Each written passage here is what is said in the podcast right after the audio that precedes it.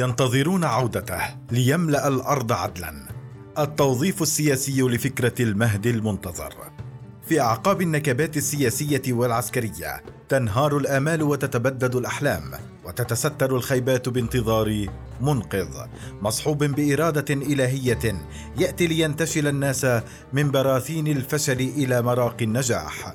هذا ما جرى مع كثير من الحركات الدينية والثورية على مدار التاريخ الإسلامي إذ وجدت في فكرة المهدي المنتظر وسيلة دفاعية أمام واقعها السيء. رغم اختلاف الأهداف والمضامين. والملفت للنظر بحسب إبراهيم بيضون في كتابه الدولة الأموية والمعارضة أن كثيرين من المستشرقين ومنهم الهولندي خيرلوف فان فولتن يرون أن فكرة المهدي انتقلت إلى المسلمين بتأثير خاص من الفكر اليهودي وتحديدا من نظرية المخلص الذي سيخرج من قبيلة هوذا أو يهوذا حسب ما ورد في سفر التكوين. ما يعني أن الفكرة موصولة كنظرية بجذور خارجية على البيئة الإسلامية من ناحية وكممارسة كان دافعها إسقاط النظام السياسي القائم من ناحية أخرى. ويذكر بيضون أن فكرة المهدي المنقذ لم تكن من ابتكار الشيعة. فغالبا ما يتداولها الثوار غير الشيعة على الحكم الأموي لإضفاء مساحة عقائدية على حركاتهم إزاء سلطة دنيوية الطابع. كان أبرز نقاط ضعفها أن القائمين عليها لم يكونوا من رواد الإسلام التاريخيين. فالحارث بن سريج أحد قادة الأمويين في خرسان اتخذ هذا اللقب لنفسه عندما انقلب على الدولة الأموية وثار عليها عام 116 هجرية وذلك من موقع تمثيله للمضطهدين في بلاد ما وراء النهر سواء من العرب أو الفرس أو الأتراك. ولعل حارثة اعتمد في دعوته على الحديث الشهير يخرج رجل من وراء النهر يقال له الحارث حراث. على مقدمته رجل يقال له منصور يوطئ أو يمكن لآل محمد كما مكنت قريش لرسول الله وجب على كل نصره. شخصية المهدي ما لبثت أن لبست من هم في السلطة والمعارضة على السواء. فالخليفة العباسي الأول أبو العباس عبد الله السفاح أعلن أنه المهدي الذي تحقق الخلاص من الأمويين على يده. بينما وصل استغلال الخليفة الثاني أبي بكر المنصوري لها إلى حد تلقيب ولي عهده عبد الله محمد بهذا الاسم.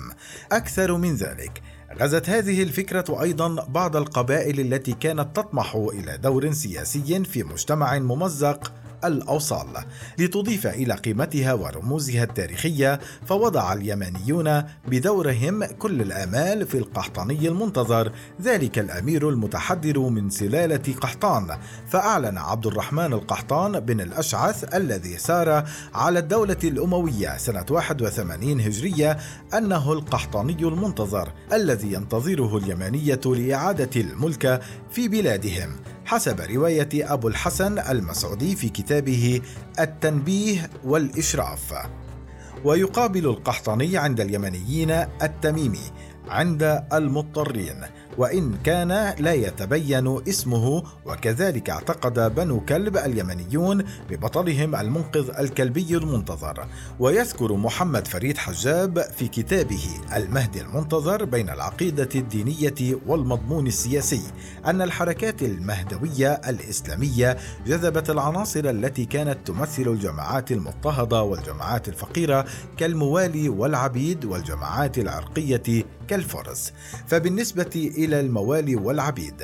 كانت المشاكل الاجتماعية قد أصبحت منذ وقت مبكر جزءا من برنامج حركات المعارضة المختلفة لا سيما الشيعة ويتضح ذلك من مضمون البيعة لزيد بن علي حينما خرج من الكوفة سنة 120 هجرية مطالبا بحق بيته في الخلافة فبايعه الناس على أن يتخذ من كتاب الله وسنة رسوله هاديا وإماما وعلى أن يقاتل الحكام الآثمين ويحامي عن الضعيف. ويقيم العدل في أمر أولئك الذين سلبوا أعطياتهم ويوزع موارد الدولة بالتساوي ويستدعي الجنود المقاتلين في البلدان النائية.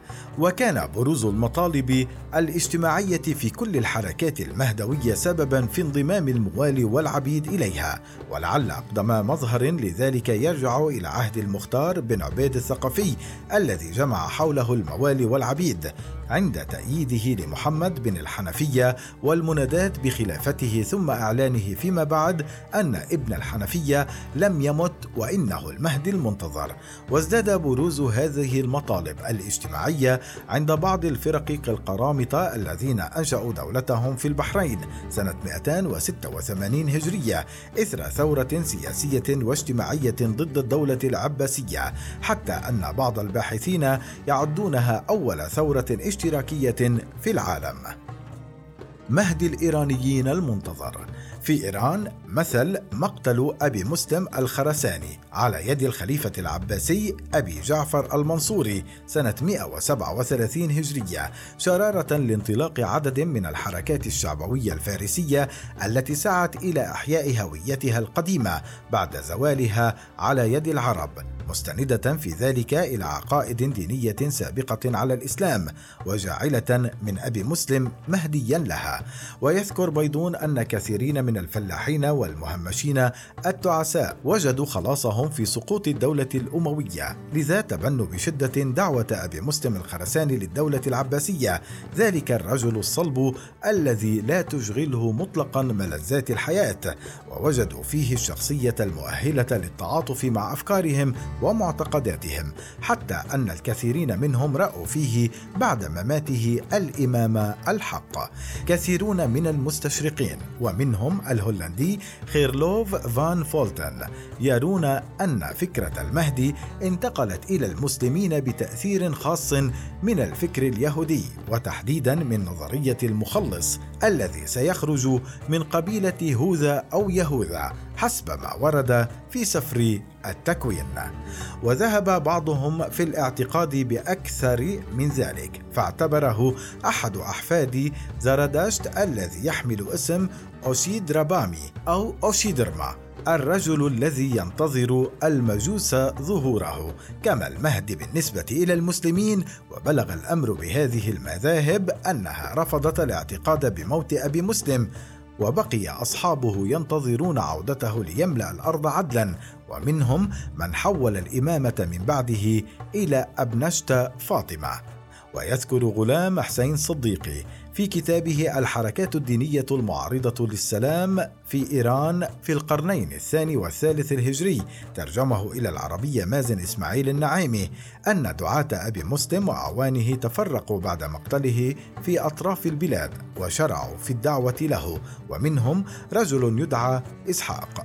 دعا له في بلاد الترك فسمي إسحاق الترك وادعى أن أبا مسلم حي ويقيم في جبال الراي وسيخرج في وقت معين. ثم ذهب إسحاق إلى أكثر من ذلك فادعى أنه هو نفسه نبي ورسول زردشت الذي لا يزال حيا وسيظهر لإثبات دينه. المهدي المنتظر يرتدي الثوب السني. رغم السمات العامة التي صبغت عقيدة المهدي المنتظر إلا أنها ارتدت ثوبا سنيا خالصا في فترات تاريخية. ويرى حجاب في كتابه المذكور أنفا أن عقيدة المهدي كانت تظهر أحيانا عقب الهزائم السياسية أو العسكرية للمسلمين لتكون مستودعا للآمال ولمحاولة التكييف مع هذه الهزائم. من أمثلة ذلك الأسطورة السفياني المنتظر التي ظهرت في الأوساط الشعبية السورية لا سيما بين القبائل اليمنية الكلبية إذ استمرت هذه الأسطورة تعبر عن نفسها من آن إلى آخر حتى نهاية القرن الثالث الثالث الهجري. وكانت هذه الأسطورة من تدبير الأمويين حتى لا ينقطع الآمال في رجوع دولتهم التي لا زالت على أيدي العباسيين عام 132 هجرية. ولعل السبب في ارتباط هذه الحركة بالشام هو شهود هذه البلاد لأمجاد الأمويين لذا شعر أهله بالحسرة حين سقطت الدولة الأموية. ومن ثم اختلطت العوامل السياسية بالأساطير الدينية والتنبؤات في عدد غير قليل من الانتفاضات انتفاضات القبائل الشامية. غزت فكرة المهدي بعض القبائل التي كانت تطمح إلى دور سياسي فوضع اليمنيون آمالهم في القحطاني المنتظر وظهرت شخصية التميم عند المضطرين.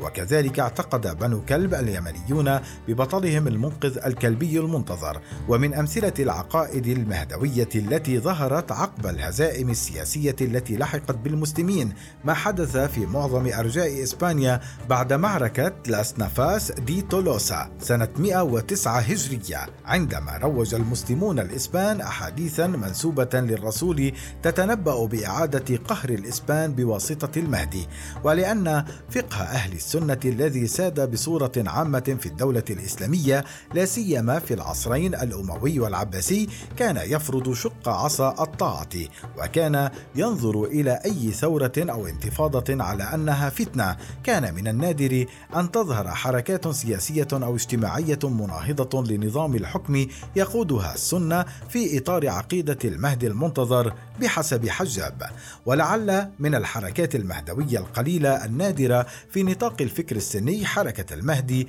بن تومارت في المغرب العربي ضد دولة المرابطين في أوائل القرن الثاني عشر الميلادي يذكر كارل بروكولمان في كتابه تاريخ شعوب الإسلام. نقله إلى العربية نبيه أمين فارس ومنير البعلبكي أن هذا الرجل أقنع الموحدين أتباعه أنه المهدي المنتظر الذي سيملأ الأرض عدلا بعد أن ملأت فجورا.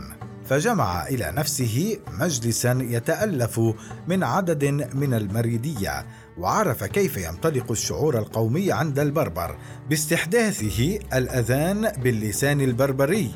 وتمكن من الاستيلاء على بعض المناطق في دولة المرابطين قبل أن توافيه المنية عام 524 هجرية. وهناك أيضا حركة مهدي تهامة الذي ظهر في اليمن حوالي عام 553 هجرية وزعم أنه المهدي المنتظر وتمكن من إزالة الدولة النجاحية في زبيد 412 و 553 واحتفظ حفيده عبد النبي الذي خلفه سنة سنة 555 هجرية بمركزه 11 عاما حتى قضى طوران شاه من قبل صلاح الدين الأيوبي على هذه الدولة سنة 569 هجرية حسب ما روى حجاب.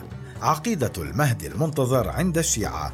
رغم هذه الآمال المهدوية السنية التي ظهرت في بعض الفترات نتيجة أحداث سياسية تظل المهدية كنظرية شيعية هي الأكثر تطورا إذ كانت نتاج معاناة قاسية ونضال سياسي مرير فقد كان الحزب الشيعي من موقعه الطليعي في المعارضة هدفا للسلطة الأموية ملاحقة وتصفية واضطهادا كما كان هدفا تآمر العباسيين الذين استأثروا وكانوا أشد ضغطا من الأمويين على الشيعة باعتبارهم مصدر الخطر الحقيقي حسب ما ذكر بيضون في كتابه. بعد معركة لاس نافاس دي تولوسا سنة 609 هجرية روج المسلمون الإسبان أحاديث منسوبة للرسول تتنبأ بإعادة قهر الإسبان بواسطة المهدي. وهكذا نمت المهدية مع خيبة الأمل في إصلاح النظام الأموي وتبلورت كعقيدة في غمرة اليأس الذي استبد بالحزب الشيعي بعيد استيلاء العباسيين على الخلافة. وفي تلك الأثناء كان الحزب أمام اختيارين إما حل نفسه في أعقاب الفشل الذي أصاب مشاريعه في استلام الحكم وإما إعادة تنظيم نفسه بما يتلائم والظروف المستجدة التي قضت باستخدام أوراق غير مكشوفة في نضاله ضد السلطة. ويذكر حجاب أن الاعتقاد برجعة الإمام بعد موته أو اختفائه أو غيبته يشكل عنصرا مهما في نظرية الإمامة عند غالبية فرق الشيعة. ولا تختلف هذه الفرق إلا في تحديد شخص الإمام الذي ستقدر له العودة ليرد حق العلويين المهضومين ويملأ الدنيا حقا وعدلا. ولعل أول إشارة على الرجعة في صورة المهدي كانت لعلي بن أبي طالب وتستخلص من أقوال تنسب إلى عبد الله بن سبأ. مؤسس فرقة السبائية التي تعتبر أول تنظيم سري في الإسلام. فقد زعم ابن سبأ أن عليا لم يقتل وأنه حي لم يمت وأنه في السحاب وأن الرعد صوته والبرق صوته وأنه ينزل إلى الأرض بعد حين كما زعم أن من قتله عبد الرحمن بن ملجم لم يكن عليا بل كان شيطانا تصور للناس بصورة علي وأن عليا صعد إلى السماء كما صعد عيسى بن مريم وأنه سينزل من السماء وينتقم من أعدائه. والملاحظة أن ادعاء المهدوية لم يصدر من أئمة الشيعة أنفسهم بل صدرت هذه الدعاوى من أتباعهم وغالبا بعد موت الأئمة أنفسهم. فالأتباع كانوا يستحثون الأئمة لإعلان إمامتهم ثم يتوالى هؤلاء الأتباع بعد موت الأئمة أو استشهادهم نشر الفكرة المهدية بل وإعلان نبوة الإمام أو ألوهيته أحيانا.